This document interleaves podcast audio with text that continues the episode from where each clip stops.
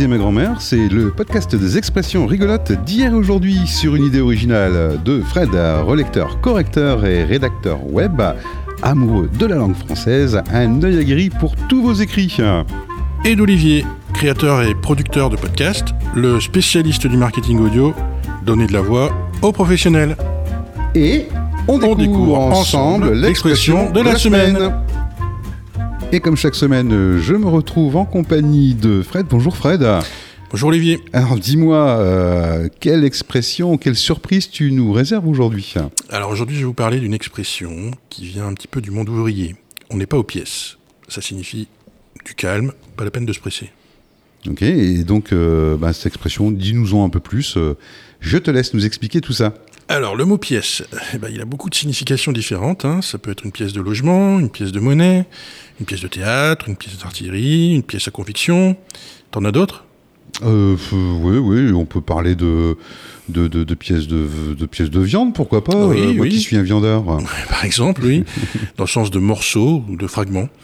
Eh bien, notre expression on n'est pas aux pièces, contrairement à ce qu'on pourrait penser, n'a rien à voir avec la monnaie ou l'argent.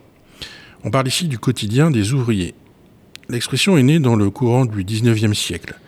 Comme tu le sais, pendant cette période a eu lieu la révolution industrielle et de nombreuses usines se sont installées sur le territoire. Ouais, c'est vrai, ouais, tout à fait. Et ces manufactures, eh ben, elles employaient un grand nombre de salariés.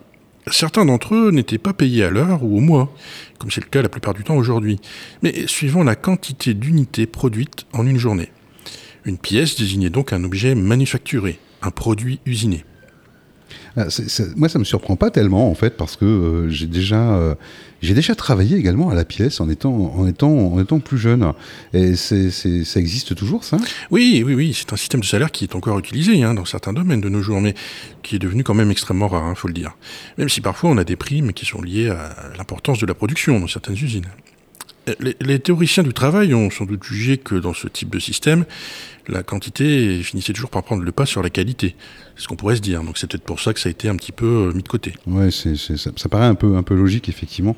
Euh, si la quantité prime, la qualité forcément doit s'en faire ressentir. Voilà, donc euh, ben, si les employés voulaient avoir un salaire décent à l'époque, il fallait qu'ils produisent le plus d'objets possible sur une journée. Donc, ils ne pouvaient pas se permettre de perdre du temps. géant. Donc c'est euh, en fait concrètement c'est l'origine de l'expression. Oui, et quelqu'un qui est aux pièces, euh, bah, il n'a pas de temps à perdre. Il faut qu'il se dépêche de produire. Et à l'inverse, quand on n'est pas aux pièces, on est payé à la journée. Alors quel que soit le nombre de pièces produites, on n'est pas obligé de se dépêcher. Euh, partant de là, on, a, vite employé l'expression dans un sens figuré pour dire on n'est pas pressé, quelles que soient les circonstances. Et on peut l'employer aussi à l'affirmative. Tu es aux pièces pour dire t'es pressé? Alors franchement, nous, on n'est pas aux pièces et puis on prend plaisir à enregistrer ça et partager euh, avec vous. Eh bien, merci Fred pour cet épisode et on se retrouve quand, dis-moi? Eh bien, on se retrouve tous les lundis matins dès 8h pour un nouvel épisode de Comme disait ma grand-mère.